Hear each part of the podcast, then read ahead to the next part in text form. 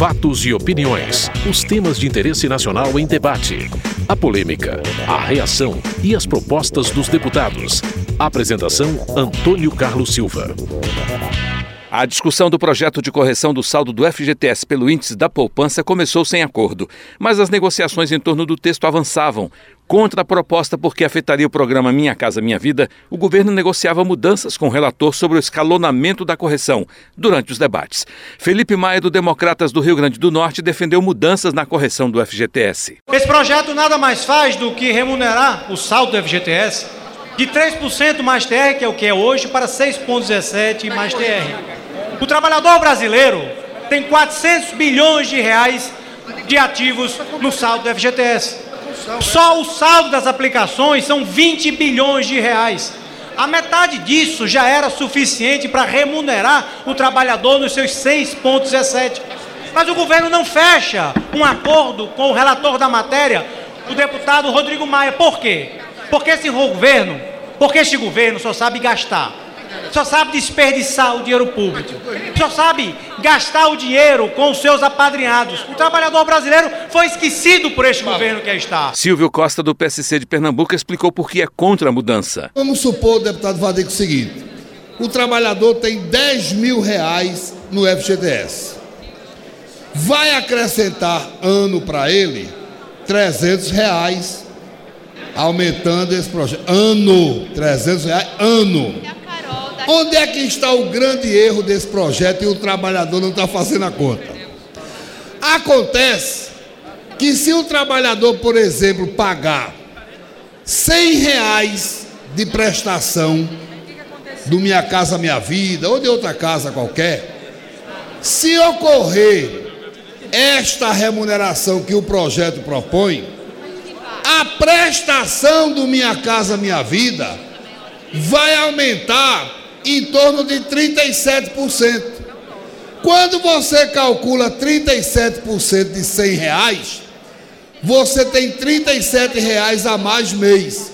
Quando você multiplica por 12, você tem quase 500 reais. Então o trabalhador vai receber 300 a mais reais ano e perder 500. Isso é verdade, está aqui dado, amigo problema é que não dá para mentir para as pessoas. Ó, eu não tenho medo de militante de Paulinho. Não tenho medo de militante, e é tudo remunerado, provavelmente. A negociação avançou entre o governo, base aliada na Câmara, e o relator, que apresentou parecer que prevê a correção escalonada do FGTS de 2016 a 2019 pelo índice da poupança, TR mais 6% ao ano. O relator do projeto, Rodrigo Maia, do Democratas do Rio de Janeiro, justificou sua proposta. Nesses 10, 11 anos, a valores presentes, os trabalhadores perderam quase 40 bilhões de reais.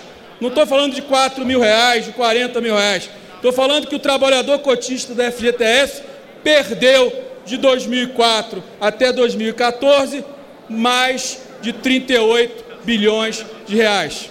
Então não é justo, já que essa matéria vai a voto, que o trabalhador continue pagando sem decisão própria por subsidiar sozinho programas do, do governo.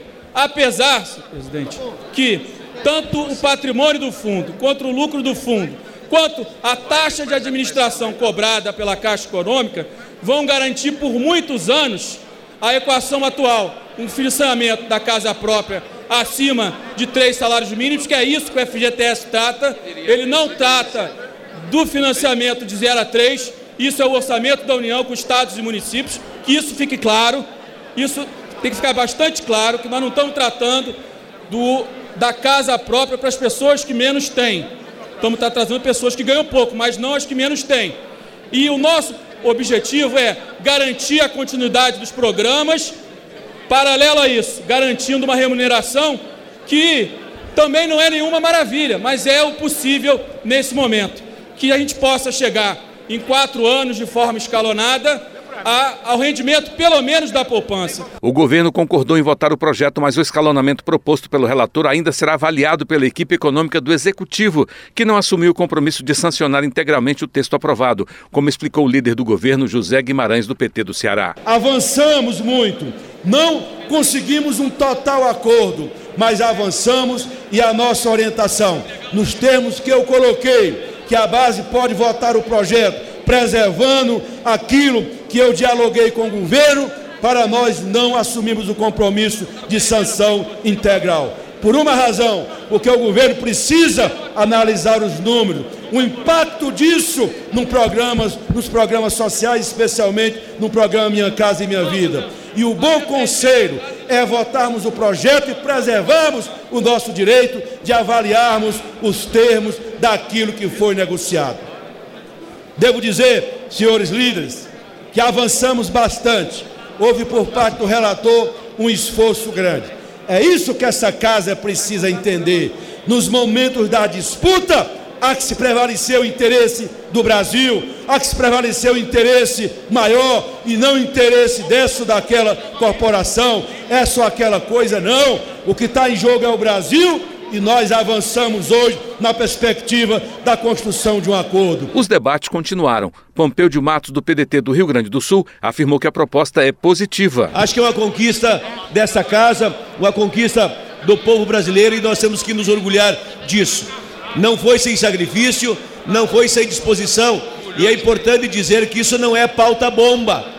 Porque alguns podem ficar confundidos, ah, é uma pauta negativa. Não, é uma pauta positiva a favor do Brasil, a favor dos brasileiros, a favor dos trabalhadores, a favor de quem produz nesse país, resgatando um mínimo de dignidade para esses trabalhadores. Para Érica Cocai, do PT do Distrito Federal, a correção do FGTS não pode afetar a população de baixa renda. O recurso do Fundo de Garantia, ele vai para a população de baixa renda vai para a população de baixa renda, porque é ela que precisa de mobilidade urbana, é ela que compõe o déficit habitacional deste país, a demanda reprimida por habitação. Por isso, a primeira proposta que ofertava um reajustamento sem que se pudesse dar prazos para se readequar o processo e o desenvolvimento da aplicação dos fundos de garantia por tempo de serviço, colocava o fundo em risco. Colocava o fundo em risco, até porque ele financia a longo prazo. Havia contratos de 12 anos, de 15 anos, tanto para o saneamento básico quanto para a habitação e para a mobilidade urbana. Quando se estabelece um processo fruto de uma negociação, de que se dá tempo para que haja adequação dos recursos do fundo, para que ele continue cumprindo sua função social e, ao mesmo tempo, os trabalhadores tenham corrigida a remuneração, nós sanamos este problema. Bebeto, do PSB da Bahia, disse que a correção beneficia a classe trabalhadora. Aqueles que estavam a bombardear este projeto, que é, sem sombra de dúvidas, o Fundo de Garantia, que garante o financiamento da habitação popular neste país, que garante investimento em saneamento, portanto, daí a necessidade de melhorar a sua correção. Pauta bomba, bomba, são os juros extorsivos que nós estamos enfrentando com a Selic de 14,25%, que inibe a capacidade de investimento nesse país. Portanto, senhor presidente, nós temos o sentido, o PSB tem esse sentido, de que é necessário que nós aprovemos na noite de hoje este projeto a fim de resgatar esta valorização do fundo de garantia que tem sido fundamental a um conjunto de investimentos sociais realizados pelo governo. Mas nós não podemos deixar de considerar que esse dinheiro é da classe trabalhadora brasileira. Edmilson Rodrigues, do Pessoal do Pará, apoia mudanças, mesmo gradual, para beneficiar o trabalhador. O FGTS sempre foi o espaço da manipulação financeira por parte dos governos. É bem verdade que o FGTS foi criado junto com outros instrumentos institucionais voltados a políticas públicas estruturantes importantes. O sistema financeiro da habitação, por exemplo, e a possibilidade do fundo remunerar o trabalhador num processo demissionário, mas também viabilizar investimento no direito à moradia. Infelizmente, a manipulação dos recursos do trabalhador geraram grandes prejuízos. E hoje O que nós vemos é a TR mais 3% como remuneração, como juros, num país que cobra os maiores juros com a taxa Selic do mundo. É inadmissível. Daí, se não foi possível viabilizar imediatamente os 6%, pelo menos num processo de alguns anos, chegaremos a um patamar parecido com este e viabilizaremos, portanto, a justiça para com o direito e os recursos que são dos trabalhadores e para os trabalhadores deve ser usado em função dos seus direitos sociais. O projeto com as modificações do relator foi aprovado e segue para o Senado. A discussão em segundo turno da proposta que muda a Constituição para reduzir a maioridade penal para 16 anos também gerou muita polêmica. A proposta permite o julgamento de jovens infratores entre 16 e 18 anos por crimes hediondos, como estupro e latrocínio, homicídio doloso ou lesão corporal seguida de morte. Glauber Braga, do PSB do Rio de Janeiro, disse que a redução da maioridade penal vai prejudicar futuras gerações. O projeto que reduz a maioridade penal vem casado com um conjunto de outros projetos e temas que tem como objetivo único e exclusivamente gerar uma sensação que não é verdadeira. Que esse tipo de votação repetida vai gerar para a sociedade brasileira uma sensação de segurança, sensação essa que não vem apesar das medidas aprovadas. Eu já tive a oportunidade de dizer isso e volto a repeti-lo nós temos votado matéria de natureza penal e processual penal como Concluído, se o Congresso Nacional fosse uma linha de produção, uma fábrica de salsicha. Não é. Esse tipo de comportamento que o Congresso Nacional vem tendo no dia de hoje vai ser muito caro e penoso para as futuras gerações, porque não vai diminuir os índices de violência e, pelo contrário, vai ampliar um Estado punitivo inconsequente e que não faz uma análise correta das causas. Laerte Bessa, do PR do Distrito Federal, não vê dificuldade para aprovar a proposta. Nós acreditamos que nesse período, e pelo volume de dinheiro que existe na, no, na, na fundação da penitenciária, nos fundos do penitenciário, nós temos dinheiro suficiente para construir presídio em todos os estados brasileiros. São 2 bilhões, 2 bilhões que estão colocados dentro do, do fundo penitenciário e que nós temos que usá-lo para construir esses presídios, mesmo porque a Secretaria Nacional de Segurança Pública tem plenamente o poder de destinar esse dinheiro para os estados e pedir para que o Ministério da Justiça se empenhe para que isso possa ser encaminhado o mais rápido possível, que o nosso tempo já é curto. Nós não temos dúvida que nós vamos aprovar no segundo turno e vamos aprovar no Senado, porque isso é uma questão do povo brasileiro que está exigindo a redução da maioridade penal. E pode ter certeza que a Polícia Civil e a Polícia Militar está babando de vontade de botar a mão nesses bandidos travestidos de menores. Moroni Torgan, do Democratas do Ceará, defende a redução da maioridade penal agora. Por que reduzir a maioridade penal agora se faz necessária? Para deter a violência justamente desses jovens. Porque se eles se tornarem impunes, nós vamos estar sentenciando à morte os jovens que eles vão matar. Se eles se tornarem impunes, eles vão voltar na rua em questão de dois anos, vão matar quatro, cinco, seis, e aí nós sentenciamos à morte esses. E cá entre nós, os violentos também vão acabar morrendo porque vão sofrer a ação de vingança das outras quadrilhas. Então, ter um sistema que seja reeducativo, mas ao mesmo tempo punitivo, para jovens de 16, 17 anos, fora dos jovens de 15 anos para baixo e fora dos maiores de 18 anos, é fundamental, inclusive para salvar a vida desses jovens. Eles não só não vão influenciar os jovens menores, como não serão influenciados pelos bandidos maiores, porque terão um estabelecimento próprio.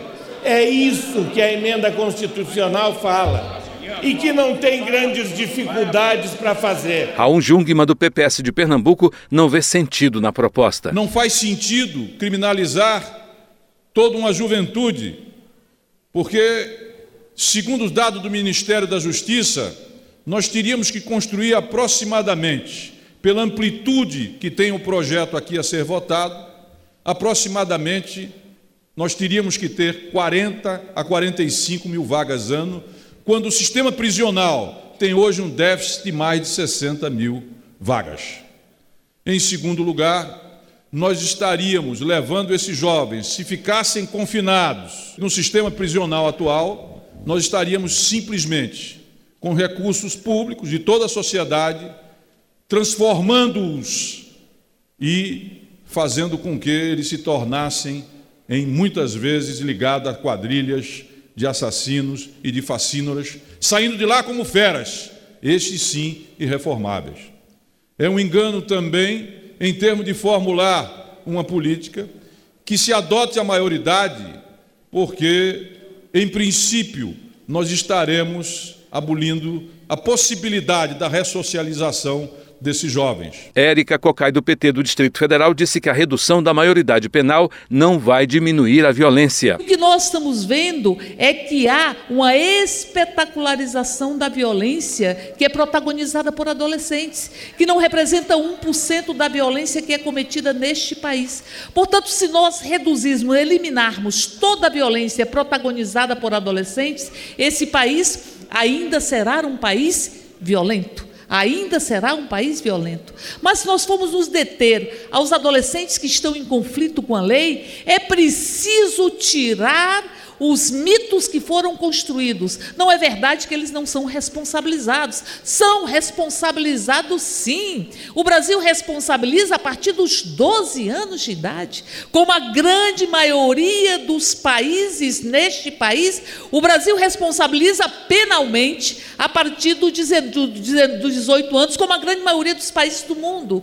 Então, portanto, há uma responsabilização. Agora, se trata de que nós possamos enfrentar enfrentar a violência que leva os adolescentes ao conflito com a lei, que se expressa através disso, inclusive, da sua raiz, na sua raiz. Os adolescentes são muito mais vitimizados do que vitimizadores no nosso país. Via de regra, o Estado lhe vira as costas, o Estado os menospreza. Via de regra, estes adolescentes foram abandonados pelo Estado. E as medidas socioeducativas, em grande medida, é uma chance para que as políticas públicas possam atingir esses adolescentes, para que eles possam ressignificar as suas vidas e interromper a trajetória infracional? Alberto Fraga, do Democratas do Distrito Federal, defendeu a aprovação da proposta para colocar na cadeia os bandidos. Mesmo com a aprovação no primeiro turno, essa garotada não se intimidou. Não se intimidou. Por uma razão muito simples, presidente. O crime é uma questão de escolha. Eu não estaria aqui como pai de família, como avô, falando que, que, que quero colocar adolescentes na cadeia, não. Eu acho que o crime é uma escolha, falta de oportunidade que não foi lhe dado, agora aquele que quer ir para a vida do crime vai, quem não quer, segue outros caminhos. E seríamos irresponsáveis se estivéssemos aqui falando simplesmente que queremos colocar crianças na cadeia. Não é isso. Nós estamos falando de verdadeiros bandidos. É claro que os, os adolescentes e numa briga de rua, uma coisa simples, não vai parar numa cadeia. A proposta foi aprovada e vai à votação no Senado.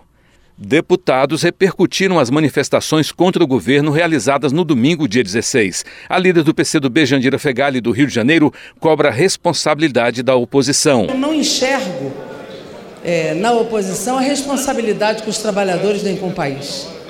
Basta olhar o que foi domingo que foi a manifestação de domingo que, na opinião de muitos e na minha também, frustrou fortemente seus organizadores. Porque a manifestação foi menor do que a esperada, na medida em que as pessoas, mesmo que estejam insatisfeitas ou críticas ao governo, não se somam mais a manifestações que só tem no centro o golpe, bandeiras fascistas, impeachment, desqualificação, intolerância e ódio.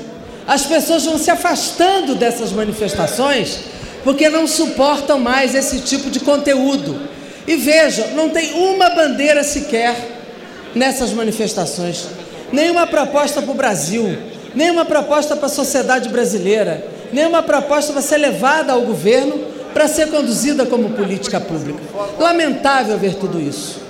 O Brasil, não para responder, mas os movimentos sociais organizados, partidos e uma série de, de organizações irão para as ruas no dia 20.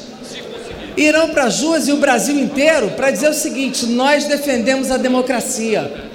Somos contra golpe, mesmo que tentem dar a ele uma cara de legalidade. Para o líder do Democratas Mendonça Filho, de Pernambuco, as manifestações mostraram a insatisfação do povo com o governo. Como é que se consegue, num país como esse, mobilizar através da internet, redes sociais, um milhão, um milhão e meio de brasileiros? O, o terceiro protesto, mesmo a mídia verbalizando e vocalizando a lógica do governo de que o protesto de domingo do dia 16 iria fracassar. Eu mesmo estive nos três, dois na capital pernambucana, na cidade do Recife, um em São Paulo, e assisti de perto, assisti ao vivo, senti o calor do povo, a revolta da população brasileira. Não esta população que a deputada Jandira se referiu há pouco, para o Partido dos Trabalhadores e alguns setores do governo, só aquele que aplaude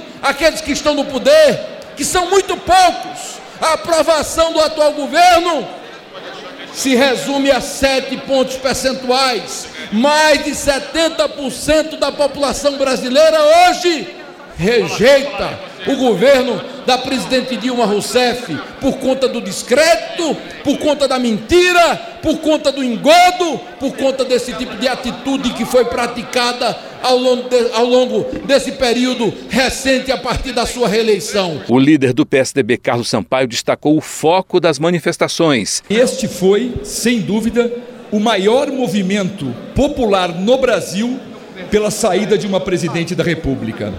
Não se iludam. Se de fato o de 15 de março foi maior, foi maior, mas com outros focos, com focos diversos, com indignações diversas. Deste domingo, não. O foco era um só. E tinha, era tripartite, um único foco. Era fora Dilma, era fora Lula, era fora PT. Portanto, teve sim esse movimento de mais de um milhão de pessoas um papel importantíssimo na história do país. O que nós temos hoje é uma constatação das ruas de que a presidente Dilma apresentou ao país um Brasil que eu diria virtual, um Brasil com uma pungência inigualável, um Brasil com um potencial de crescimento econômico também inigualável, e eu diria mais, com matrizes e bem sedimentada a economia brasileira, de forma a suportar qualquer marolinha ou qualquer tipo de problema ou crise internacional. A conclusão a que a população chegou, e por óbvio, é que ela foi induzida a erro. Ela caiu num grande engodo.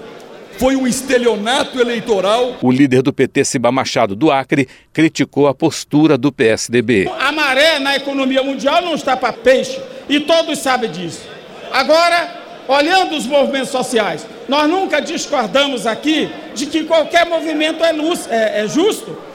Todo e qualquer movimento social nas ruas são justos, pregando o que quiserem, em alguns momentos até com algumas aberrações, mas as pessoas fazendo as suas práticas, acreditando no que diz, serão respeitadas.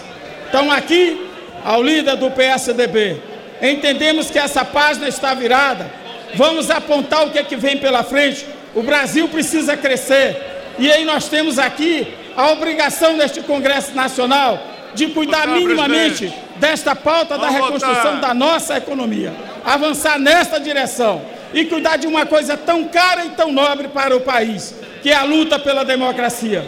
Um país que se somar desde a Constituição de 1889 para cá, teve muitas dificuldades e vamos contar apenas 30 anos que nós podemos ter no Brasil, considerado de plena, de plena democracia. Agora, é triste para a história dos tucanos vir pregar, pregar o que estão pregando atualmente, pregando uma coisa que no Brasil, inevitavelmente, nós vamos reagir, que nós não podemos aceitar, é um golpe, um golpe da caneta.